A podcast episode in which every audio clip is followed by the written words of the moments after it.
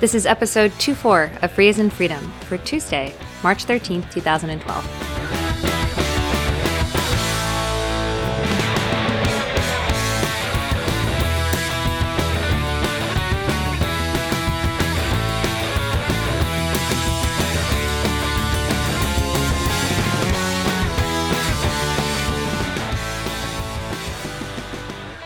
Hi, I'm Karen Sandler. And I'm Bradley Kuhn. This is Free as in Freedom. It's the uh, FOSDEM talk show. I actually love this particular one that we're going to play today because it really shows the kind of knowledge that was in the room. You know, there's like so much expertise about the legal policy issues in free and um, open source software. And it's not actually a talk. So those who have said we've done too many shows with talks, uh, they're wrong because this is actually a panel. You're just laughing at me, but it's true. Yeah, This but I don't know if that's what, the, what people are. It's a panel discussion. I don't know if that's what people are objecting to. I don't know what people are objecting. To. I think they're objecting to canned content. It's not canned. We was, here embrace canned content. It wasn't canned.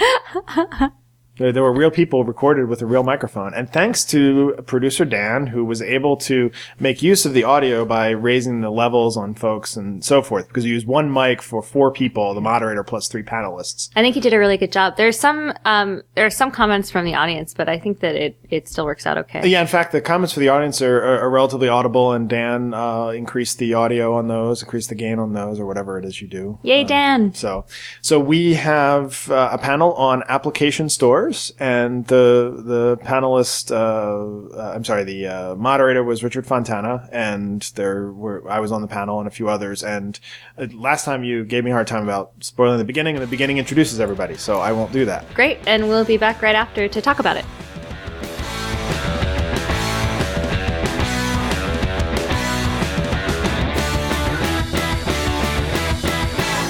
So uh, we are uh, privileged to now have a. Our, is this our first panel of the Yes. day? Yes, our first panel. Uh, we do we have another panel? Yes, Right Yeah. patents so, after this. Ah, we have two panels for your uh, viewing pleasure. The first one is on the subject of app stores, app store distribution, and free software. Uh, this is a, an increasingly um, important topic or a topic of in- interest to those who uh, are interested in free software generally and those who are interested in free software legal issues in particular, uh, because app stores and app store distribution is becoming a uh, more and more common way of distributing software, including uh, by uh, free software developers and users of the software released by free software developers.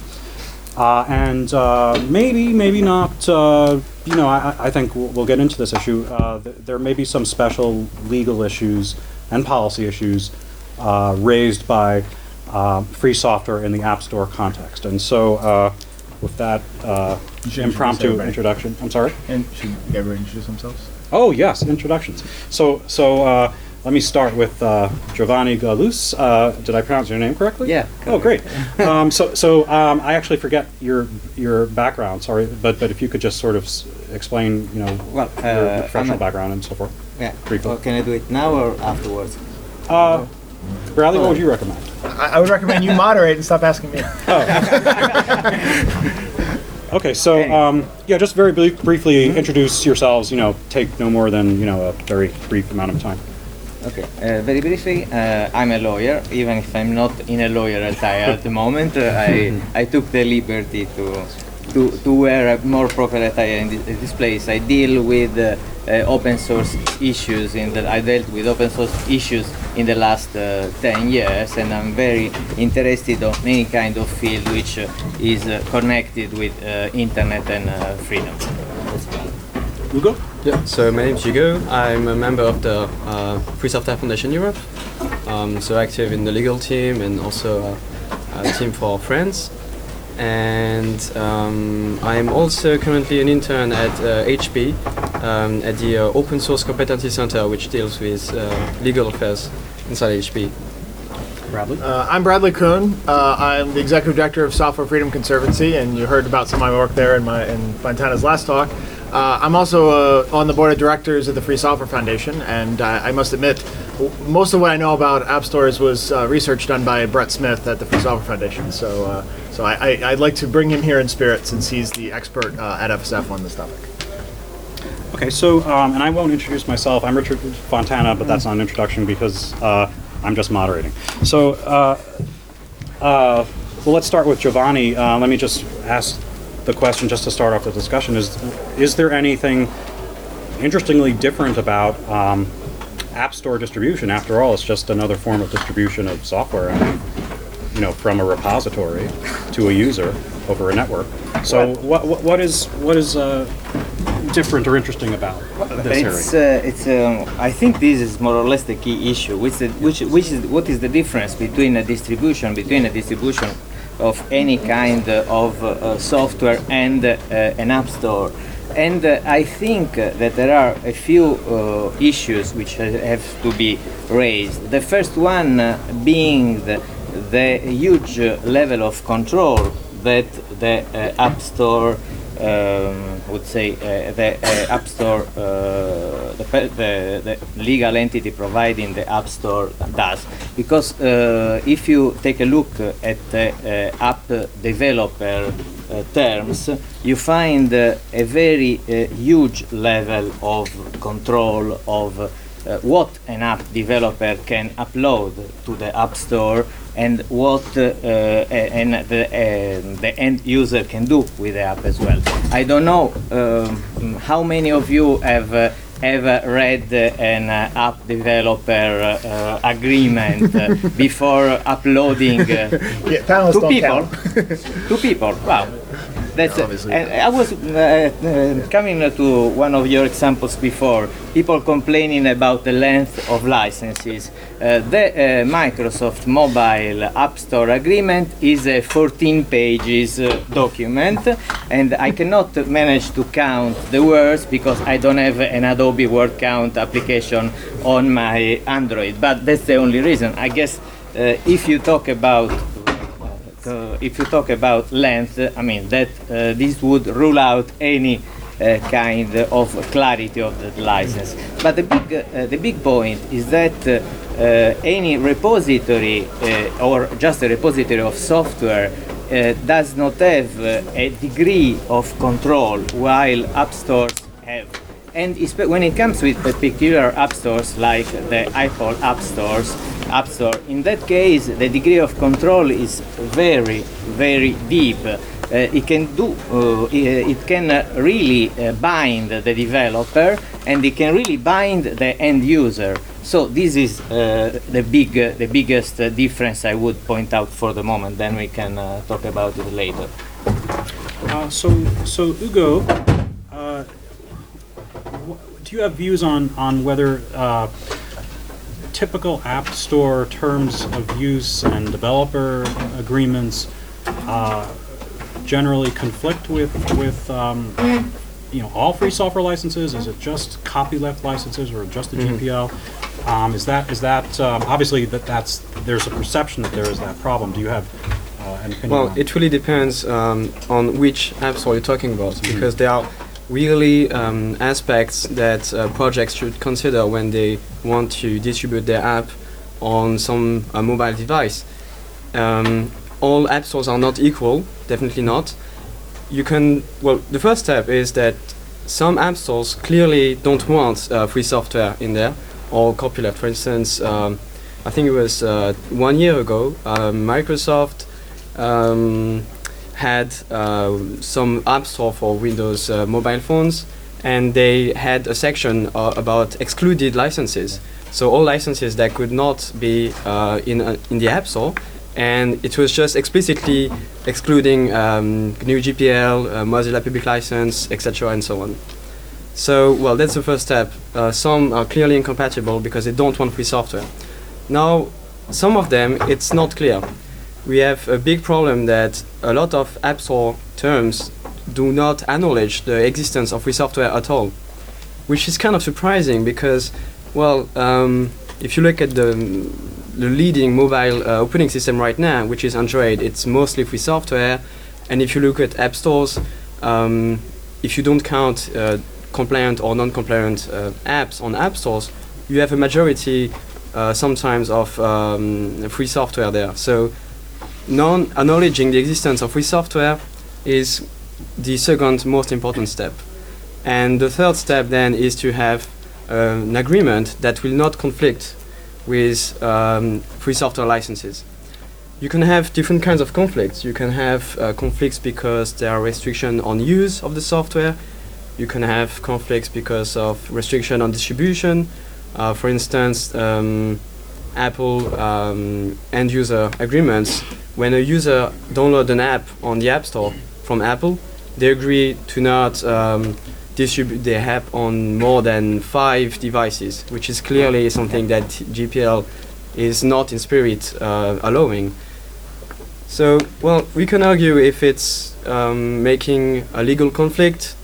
Does it mean that you cannot uh, distribute GPL on the App Store? Maybe.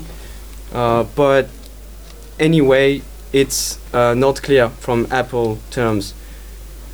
But we see sometimes um, that uh, it's easy to fix, like because it's all contracts. So if they just say in the contract, you have this kind of limitations, but if you use free software licenses, then you're exempted from these limitations, and then all restrictions can kind of magically vanish. So that, that, that raises a question to me. Uh, I mean, I, I think sometimes when we've been discussing this issue, or when I see, I mostly follow the Free Software Foundation's discussions, and, and maybe Bradley, I don't know if you've commented on it independently. I guess maybe on your uh, podcast or podcast you have. Uh, i- is this? I mean, do you think this is? Uh, where assuming that that um, some of these uh, app store terms of use and and so forth uh, really do conflict with licenses like the GPL. Is this intentional? Uh, is this a, an intentional policy decision, or is it simply an error made by lawyers at the company in question, not considering the possibility that some developers might either want to distribute under a free software license or might be including software that is based on, uh, say, partially on uh, GPL, upstream GPL software. Is this So- intentional or? So, or- so I, I, th- I think I, I have to echo what, what Ugo said is that there's. Am I saying your name right? Ugo? yeah. Yeah. Uh, so I, I think I have to echo what he said is that there are uh, different people doing these types of app stores, which means that they have different motivations. It's clear everybody knows that Microsoft clearly intended to exclude GPL because they literally wrote that in their license, so it's that's pretty obvious. I think it's probably a mixed bag with others. But I think you, you, you made a big assumption in your question, which is assuming this, that, and the other thing. I, I think we have to question the assumptions here. As you might guess, I, I agree with everything Hugo and Giovanni said, but I think it's one of these situations where we're looking at the symptom of a disease and we should consider what the real disease is. So I want to make an analogy. If you consider getting your software, like going to a supermarket or a grocery store, what's the role of the supermarket with regard to what food you're able to pick up and buy? Well, they're just a place that collects it. They find vendors that have stuff and they collect it in there. You go in and you can find it. And I live in New York City in the United States, which means I have very limited selection. I have to go to different stores to get different things because they don't have them because they're so small in large cities like that. Uh, but the I don't have to agree to any sort of terms of service or conditions or details to be involved uh, with going in there to buy stuff. Uh, my purchase is really, if I have a problem with the product, I have to go directly to the vendor, not to the supermarket in, in most cases. Uh, so, unless there's something like it was opened and I take it back. But if it didn't taste good, I just have to go back to the vendor. And this is pretty much how our distribution of software has historically worked. If you consider Debian as the largest app store in the world, it just distributes the software to you. It's a venue. It makes uh, editorial selections as to what it has, and it puts things in different bins. There's the main, and there's the contrib, and there's non-free, and they have policy reasons why they put stuff in different places. But there's no extra agreement, more or less, with Debian. I think what's happening here is a number of large corporations have made a decision that they can have more points of control over software by putting all these agreements and requirements on what you can do. And so when we look at the, oh, they conflict with free software license, oh, the terms and conditions aren't very good, that's looking at a symptom. I think the main problem is, is why are those who are just carrying software, carrying bytes from one place to another for us, providing a venue, why aren't they acting more like supermarkets and, and, but, but instead they're acting like very, very unfriendly software companies that want to squeeze more control. I think that's the question I want to get to. So, uh, so Giovanni, uh, do you have any views on that? Is it, is it a- an issue of concern about, uh, uh, as simple as a concern about uh, uh, liability exposure by the, by the company operating the App Store? That, that they're, they want to protect themselves from lawsuits, whether, whether they're, you know, GPL enforcement lawsuits or, or uh, patent infringement lawsuits, or you know, is it just an issue of, of concern about minimizing liability risk? Uh, I think uh, first uh, I totally agree with the analysis that, that uh, has just been done because uh, the problem is that uh, app stores are really symptoms, a symptom in general of loss of what Jonathan Zittrain calls generativity. That's uh, uh, in, that fu- fueled the uh, the internet. If you think about the before the internet, like compus- the big CompuServe, A- AOL, they were all walled gardens who were just they just vanished overnight with the advent of the web browsing, of the internet, of the of freedom, uh, so to speak.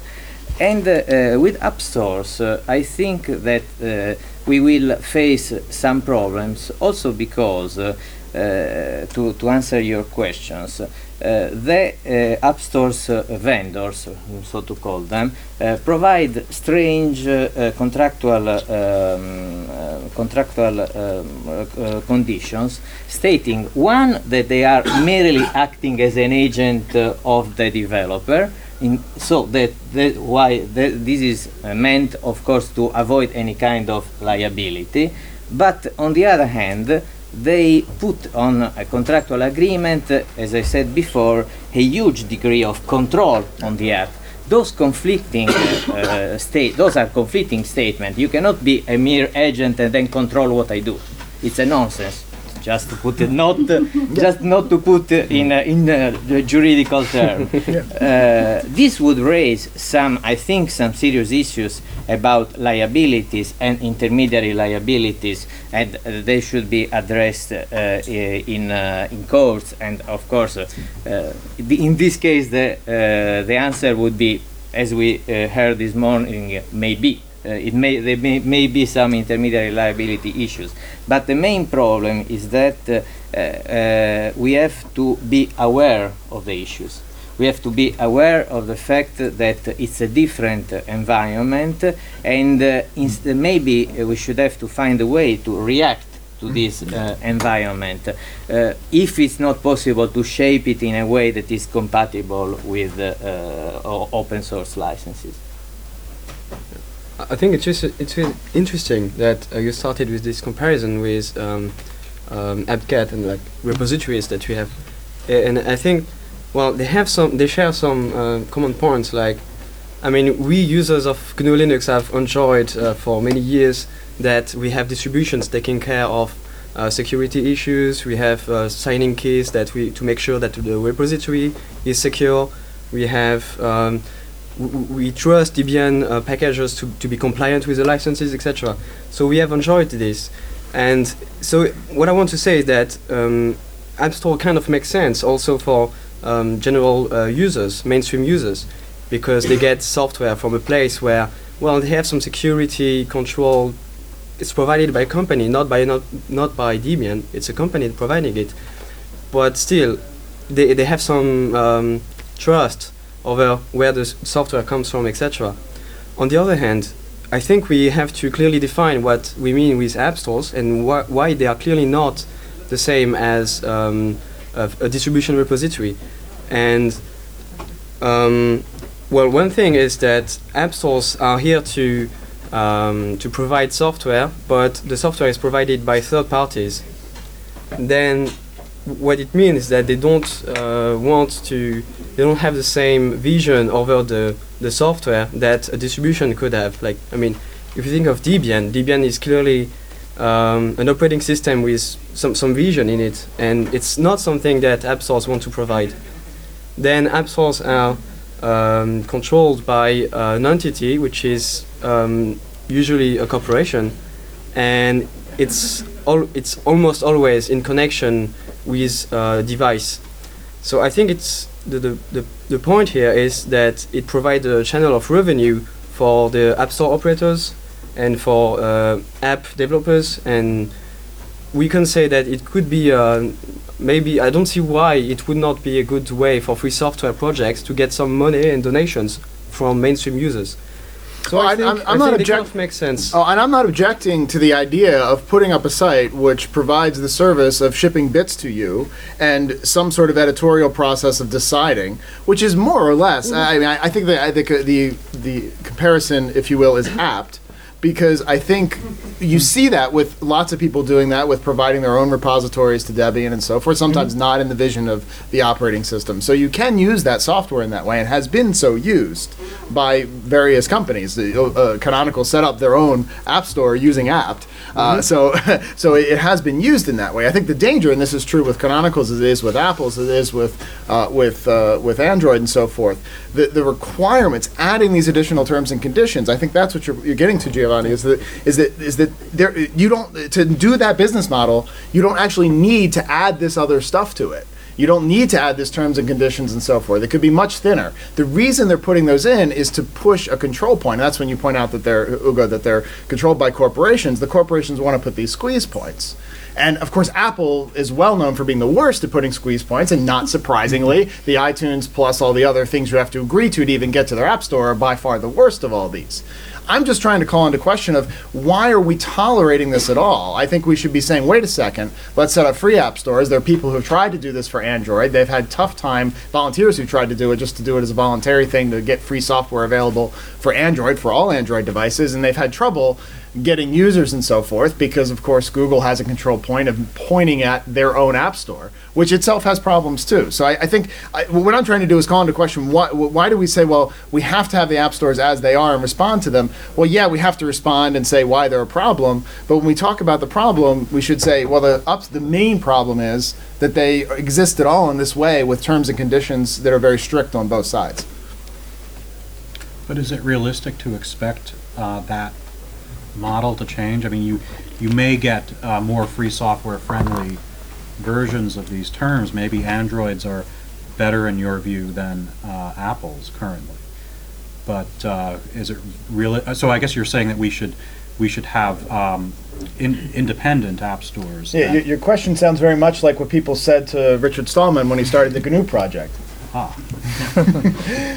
well, proprietary software business models were the only ones, and he started a project to answer that. I think that's what we need to do with regard to application delivery for devices. Yeah, there's a question from the audience. Why is, uh, is the discussion framed around app stores and not just content providers? Because it's the same Agreed. for uh, digital readers that you get books only for the same thing. True. Yes.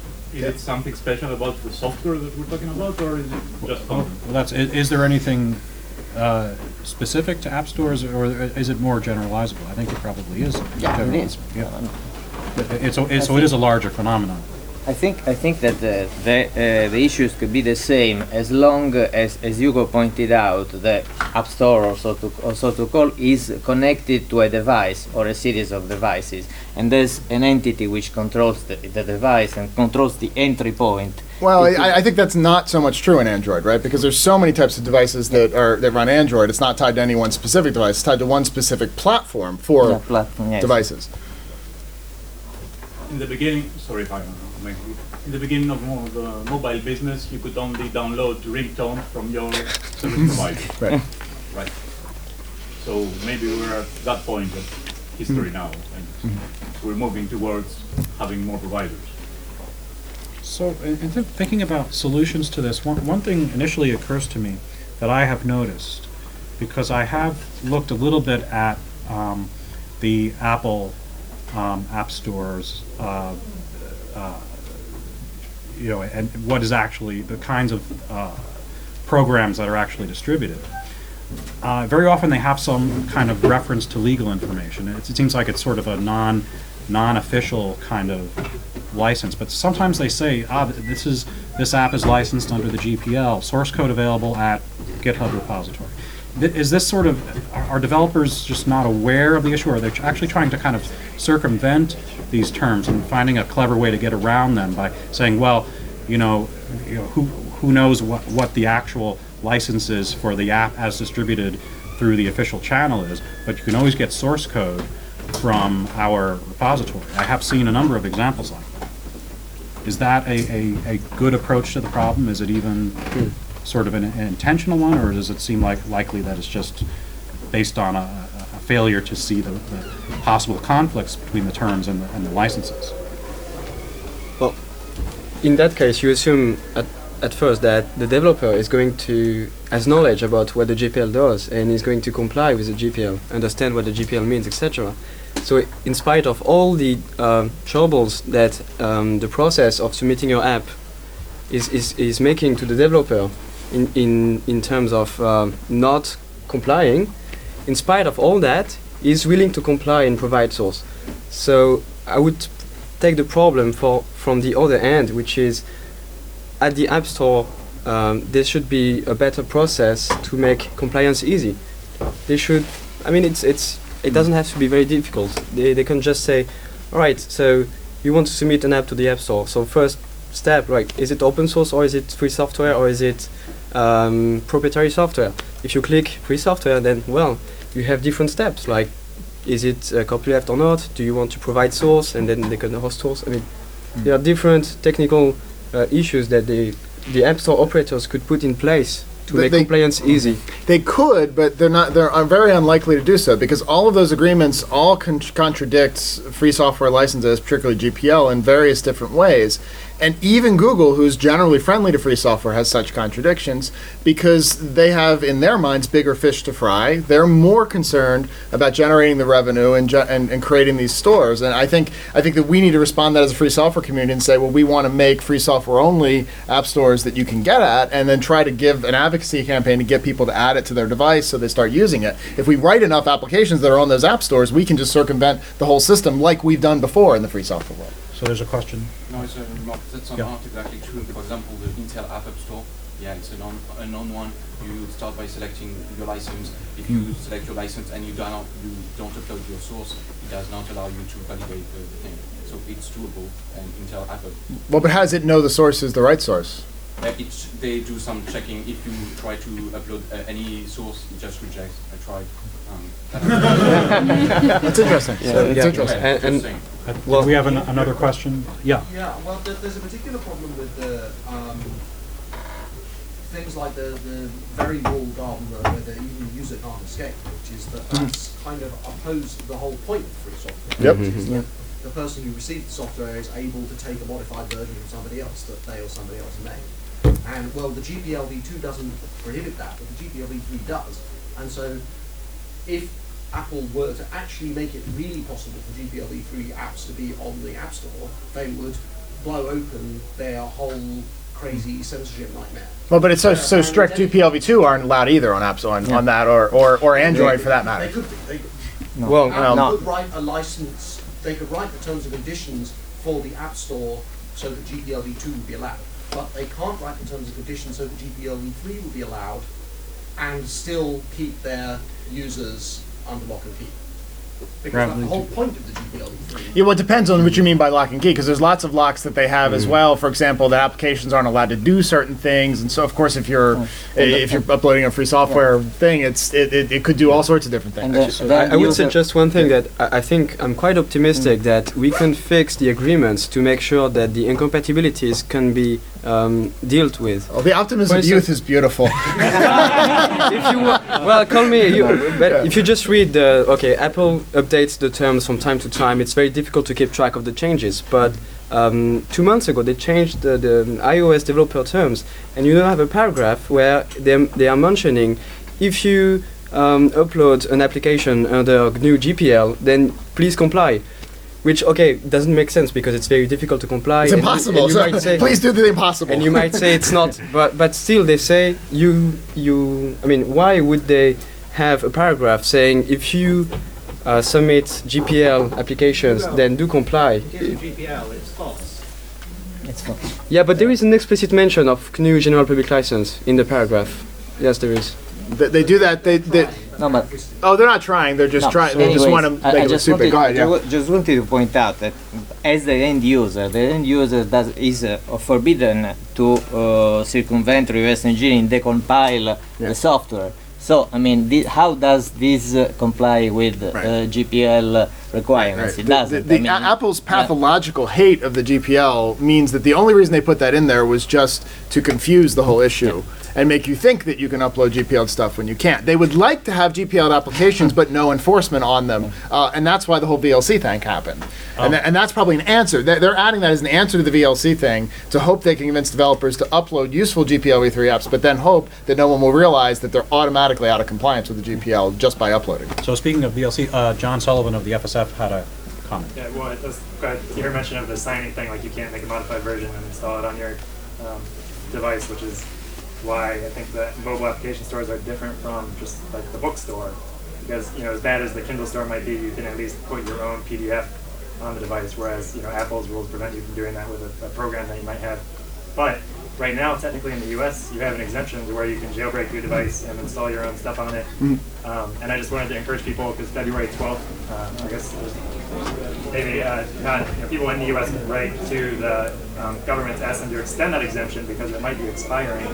And people outside the U.S. will hopefully continue, since a lot of uh, rules about DRM and stuff are modeled um, on the U.S.'s terrible DMCA, you know, pushing for those exemptions in other countries too would be a big, you know, blow against the control of the App Store. With Android phone, I think you can install application without rooting. Yeah, it. that's correct. It depends on the device, but it's often Uh, correct, yes. So it permits GPL v3 because uh, Mm-hmm. I think you can modify the application, not the whole thing. Right, but be, be clear that there's two different ways to install things on Android. One is, well, actually, there's three different ways. One is to use the Google App Store. One is to add your own URL for a different app store, and the third is to just install a, install a package using like a USB key, USB Yeah, uh, cable. And all three have different implications. The problem with the Google one is the Google terms of conditions don't allow you to pu- upload GPL's, the GPL software that you've derived from because it requires you to give a certain license to Google that you can't give if you're not the sole, the single solitary copyright holder.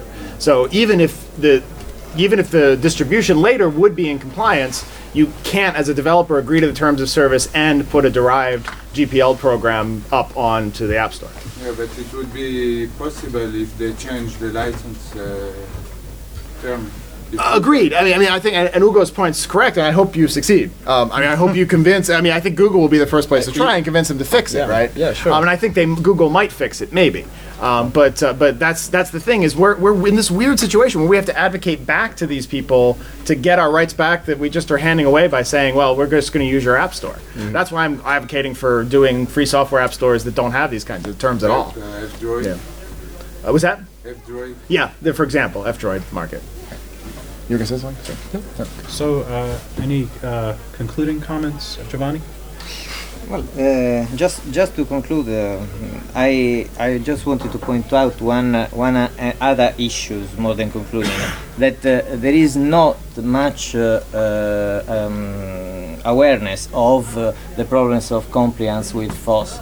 I, open Log- there was last March an Open Logic research which pointed out that uh, uh, like uh, um, 70, uh, 71% mobile apps uh, with uh, uh, FOSS code do not comply with license terms. So it's two thirds of FOSS apps do not comply with license terms and they are uh, available at app stores. I'm not suggesting uh, to enforce uh, uh, any GPL violation in that point, but we should have to raise an issue, we should have to try and address the issues, maybe not uh, uh, by uh, um, by building a free only a free software only app store, but uh, um, uh, lobbying as much as possible to have uh, uh, conditions which uh, are uh, in favor of any kind of uh, FOSS. Hugo, any closing comments on the issue? Um, hmm. Difficult to give conclusion on that. Um, Or Bradley? uh, I, I, th- I, I think that uh, we should enforce against people violating uh, GPL everywhere, and in particular on app stores. I'm grateful that the VLC developers uh, led the way on that, and hope others will. And uh, I think that uh, going back to begging for people to change things, letting Google and Apple and everybody else to be in control of how we distribute our software, and then beg them please to let us do it in a way we want to. Uh, that's antithetical to free software. We should do it our own way, uh, in a way that fits our ideals of software freedom. Well, I, I think it will it, it will be very difficult uh, if I mean because of the connection with devices and devices being produced by big corporations. So I think because of that, it's going to be very difficult to have uh, mainstream free software um, apps only. Okay, so I, I think uh, we are now out of time, so I want to thank our panelists. Uh,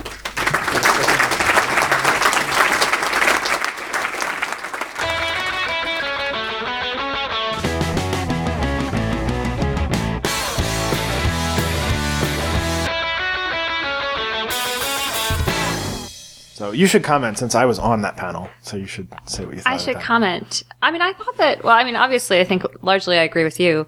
Um, I, I think it was really. I thought. I think it was a good panel that, you know, had had brought forth the issues. Of course, you know, it would have been really cool in retrospect if we had gotten somebody from one of the companies that have, you know, that that have these app stores and promulgate these user agreements. I think the only on the one panel. we would have been able to convince to come would have been Google to talk about the Android situation. And I've talked with Google about that problem that the the Google Android store terms of service have, and it, it's somewhat in, unsolvable because they're they're afraid. On the one hand, I mean, I think I, I think I understand their position to be basically on the one hand they don't want to just be a common carrier because they want to do editorial control and decide Mhm. what's on the application store and and that's I mean that fits with my supermarket analogy. When supermarkets decide what products they're going to carry, and what products they don't. That part doesn't bother me. The problem with that is then they have a liability. And that's the, the extent to which they're, they're, they want this extra license because they are afraid that they're taking on liability by having an application store. And I'm not that I'm an apologist for them. Um, I just think the answer is we don't want these things Right. controlled by companies. That's the main problem. And that's Yeah, I mean, I think your point about it being a point of control, I think that's absolutely correct. I mean, I think that's how this functions. I had a really interesting, just to give my own anecdote to this, since I wasn't on the panel, even though I was in the room. I think my own experience with this is that I, you know, I agree with the comments um, by the other participants that it would be so easy to edit the um, the agreement such that um, free software could be included and respected, um, such that I uh, I had called one of the the major app stores. Um, I don't. I think I won't name them, but um, but I called. there's only three to choose from. I know it. It, it, and it's and probably it's not, Microsoft. Google. And it's probably not Microsoft. I'm not saying whether it was Microsoft or Apple, but um, but I called them and said, you know, I think we can make some really minor edits to your App Store agreements and and and be able to distribute GPL applications rather than you know you being inadvertently out of compliance or or, or any of this stuff. Um, and the first conversation, the first response I got back was, "That sounds great." Um, I'm, gonna, I'm not the right person to talk to. you. I spoke to a lawyer that I knew. I'm not the right person to talk to. I'll get you the right person. Let's have this conversation. Great. Um, and then the response that I got ultimately was a phone call in the middle of the night. Like not even just simply, you know, uh, you know, an East Coast, West Coast thing. It was, it was like the timestamp was like midnight or something like that when they knew I was not going to be one in the morning, not answering my phone. And it basically said, Oh, uh, I'm afraid I can't get back to you on this. Um, I would love to talk to you about these issues uh, and to hear your views as an interested, um, as an interested attorney in the um, in the open source world. Um, but I wouldn't be speaking officially on behalf of my employer. Well, then that that actually kind of explains the timestamp because they probably called from home to make it clear that they weren't calling on behalf of Apple. Yeah, I think they also Or really, whoever it was. I think they or Apple. whoever it was. I don't. I don't think they wanted to. I, I think that they they just didn't didn't want to talk to me because I would have pressed them. And I mean, there was nothing for me to call them back. I mean, I wasn't going to call that lawyer back and say, "Well, here are all my views." I mean, Yeah. what a waste of time. Well, they can listen to our podcast and hear our views. Yeah. um, if they really want to know. yeah. I mean, but they, I mean, we've, we've been, there's been enough out there that they know what our views are. I mean, Yeah, and so and so I I think that that um, so it's a conscious choice. I mean, it's not like this I inadvertent, mean, I mean, you know. and, and it's naive for us to believe that we're actually going to get the changes we want. Even Google, who is probably more friendly than most, uh, that they had to draw a line there for reasons that make sense given that they want the control point. And if they don't want to give up the control point, they need that extra license more than likely because then they need to cover their own worry about liability. Um, so it, it, I think it's I think we have to just rethink all of this and say we want free software Yep. uh, application stores and encourage their adoption. And it, it- this is an easy thing to win. I mean, it's not easy in the sense that that it won't require a lot of work and advocacy. But if we have written a lot of great GPL applications for Android and we have a free software repository, it will be the thing people add first when they get an Android phone. Yeah. You can say, I don't, I, I want other, I mean, and the, and the Android has done this right because even in lockdown phones, you can say, I want other markets and then add the URL of the market. Right. So, um, so you do have to make a, a, a positive step to say you're not going to be stuck in the Android. I do have to say Android it's been a pain not having an app store um, for Well, for software and- for and my phone. It means that I rarely add any software. Yeah. Well, I, well, I don't. Why don't you just do it with APKs? I do. It Yeah. just it just takes time. It just you just plug in a USB cable and, and yeah. I know. It just takes time. I mean, like it's just I have to think about doing it. Well, so actually, there's not don't- many applications to add anyway. There are some. There's like 12 GPL. I mean, there's not many. That's a lot more than I have actually Yeah, on my well, phone. I mean, some of them you might not want. Some of them might not be features you need. Yeah. So it's there's not many for for Android phones. I guess if I did it a few times, it wouldn't feel like My main pain. problem is is that I run old hardware, so um, it's some of the stuff. we're running the same hardware. You're running that. So it's a lot of stuff doesn't Yeah. run or it doesn't run well. It runs slow. Even Yeah. K9, which is the email client, runs Yeah. really slow on that phone. Yeah. But I'm I'm not going to stop using it till it breaks because I don't want to. Or until Google gives you another phone. um, That's what happened in the past. yeah, I mean, You're actually, so no, that's not adamant about true. going out there That's about- not true, actually, because Google. I have another phone waiting in the cupboard that was a gift from Google that I'm not using because I'm waiting for this one to break. Then I'll use that one, Uh huh. and then that way I, I don't have to. I, I, get the maximum out of But all isn't phones that phone the same phone that you have? No, no, no. I have I have a Nexus One in the Oh, cupboard. oh, oh. That I was thought there another were gift from other Google. reasons why you weren't interested in using the Nexus One. Well, the, my main issue. I now thought that is it wasn't. I thought that it wasn't. uh Wasn't it a T-Mobile AT and T issue? No, I, too? ha- I actually have a T-Mobile and Oh, an you AT and T do? one because they gave me two, and so Oh, how nice. well because they gave they gave them they used to give them away a lot. The uh, the problem is is that is that I don't want to produce more stuff Mhm. or f- cause more stuff to end up in landfills that don't need to be in landfills, and also that every phone I get, So some slave in have- Shenzhen has to make it for me. So if you have the phone sitting in your closet, what's the difference between switching to that phone and using it until it breaks, and then going back to the older phone that you have? Oh, you, oh, you mean I could switch and then go back? Yeah. I mean, it's just it's just easier to to, to stay on the same I mean? phone and then Like- yeah. I mean, I could be I could be switching Because you already have that phone, and I by not using it, I mean you're. No, I'm just saving it so that I mean I'm probably set for phones for the next decade. But That's what if thing. there's? But what if there's like truly a, a new, you know, sort of like a like an Openmoko style successful free software phone? Wouldn't you switch to that? Well, like if I mean, there's a fully if it oh you mean if the GSM Uh-huh. software doesn't Uh-huh. run on one of these, I don't know what I'll do about that. That's a tough question because that that would mean that the Harald you're basically saying Harald's GSM stuff runs on some phone and it's not one of the ones I currently have in Yes. the cupboard. Um, if that happens, it'll be a tough decision because then I have to decide between slave labor in Shenzhen building something for me and um, and free and free software on the GSM chipset. That's a tough choice. I mean, that this is the problem with our electronics. We should I mean, pay no, I mean, more. I- we should pay more for our it's, electronics. It's true, true. I actually also have not. I mean, I also have have used all of my phones until they've broken, um, and that was true of the phone that I, I was using. It was already broken when I switched um, to this phone. It was barely usable. Um, although, um, yeah, I'm going to link to this. That I was going to say, although I did have that Openmoko, and I think it it was sort of broken, but it wasn't really broken. If people don't know what I'm talking about with regard to the Shenzhen situation in electronics, does everybody know I yet? everybody but then why why aren't people changing their behaviors then if they all know? Well, there aren't great options. Well, but but it's very easy if we slow down our consumption, right? Just at least slow down our Yeah. I think people know and they don't really care. It's really sad. Well, I'm going to link to the this American Life story that that I heard that, that was probably the best explanation that I heard of the whole situation, and people can listen to that from the show notes. But uh, that's why I'm I already was preferring for landfill based reasons only buying used hardware and so forth, and I've been doing that for years. But um, and when when I had influence over policies, I, I tried to influence organizational policies to do that too, um, and then unfortunately, I worked for organizations that just didn't care enough, um, and just uh, you know basically told me that I was uh, that I was holding everyone back because they couldn't have new hardware. Um, whatever that means.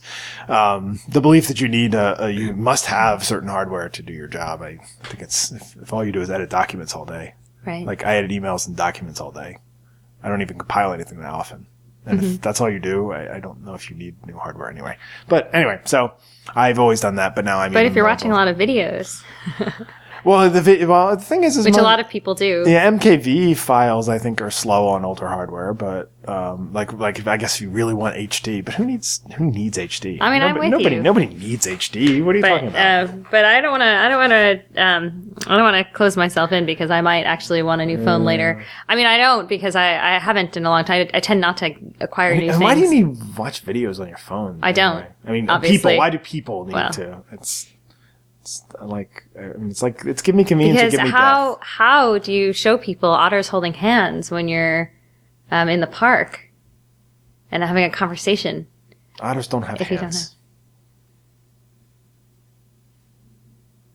So, so this is not about anyway, application great. stores. Well, I think I just I, I think actually the pa- the panel pretty much speaks for itself. I don't really have that much to add. Okay. Personally. So, I mean, I, and I already said what I was going to say on the panel. So, if I just added things, I'd be saying things that I already said on the panel. Yeah.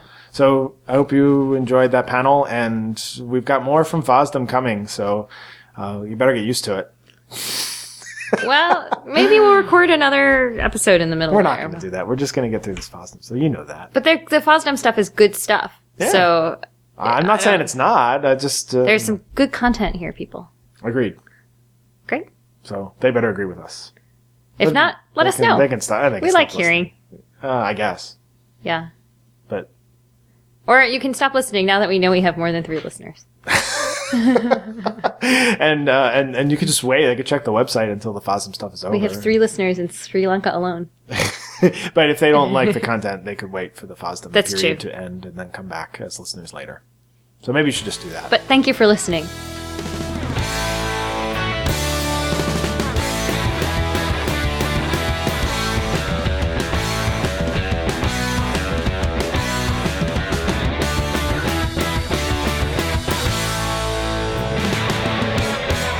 Free as in Freedom is produced by Dan Lynch of Pod Factory and can be found at podfactory.org. Thanks to Mike Tarantino for our theme music.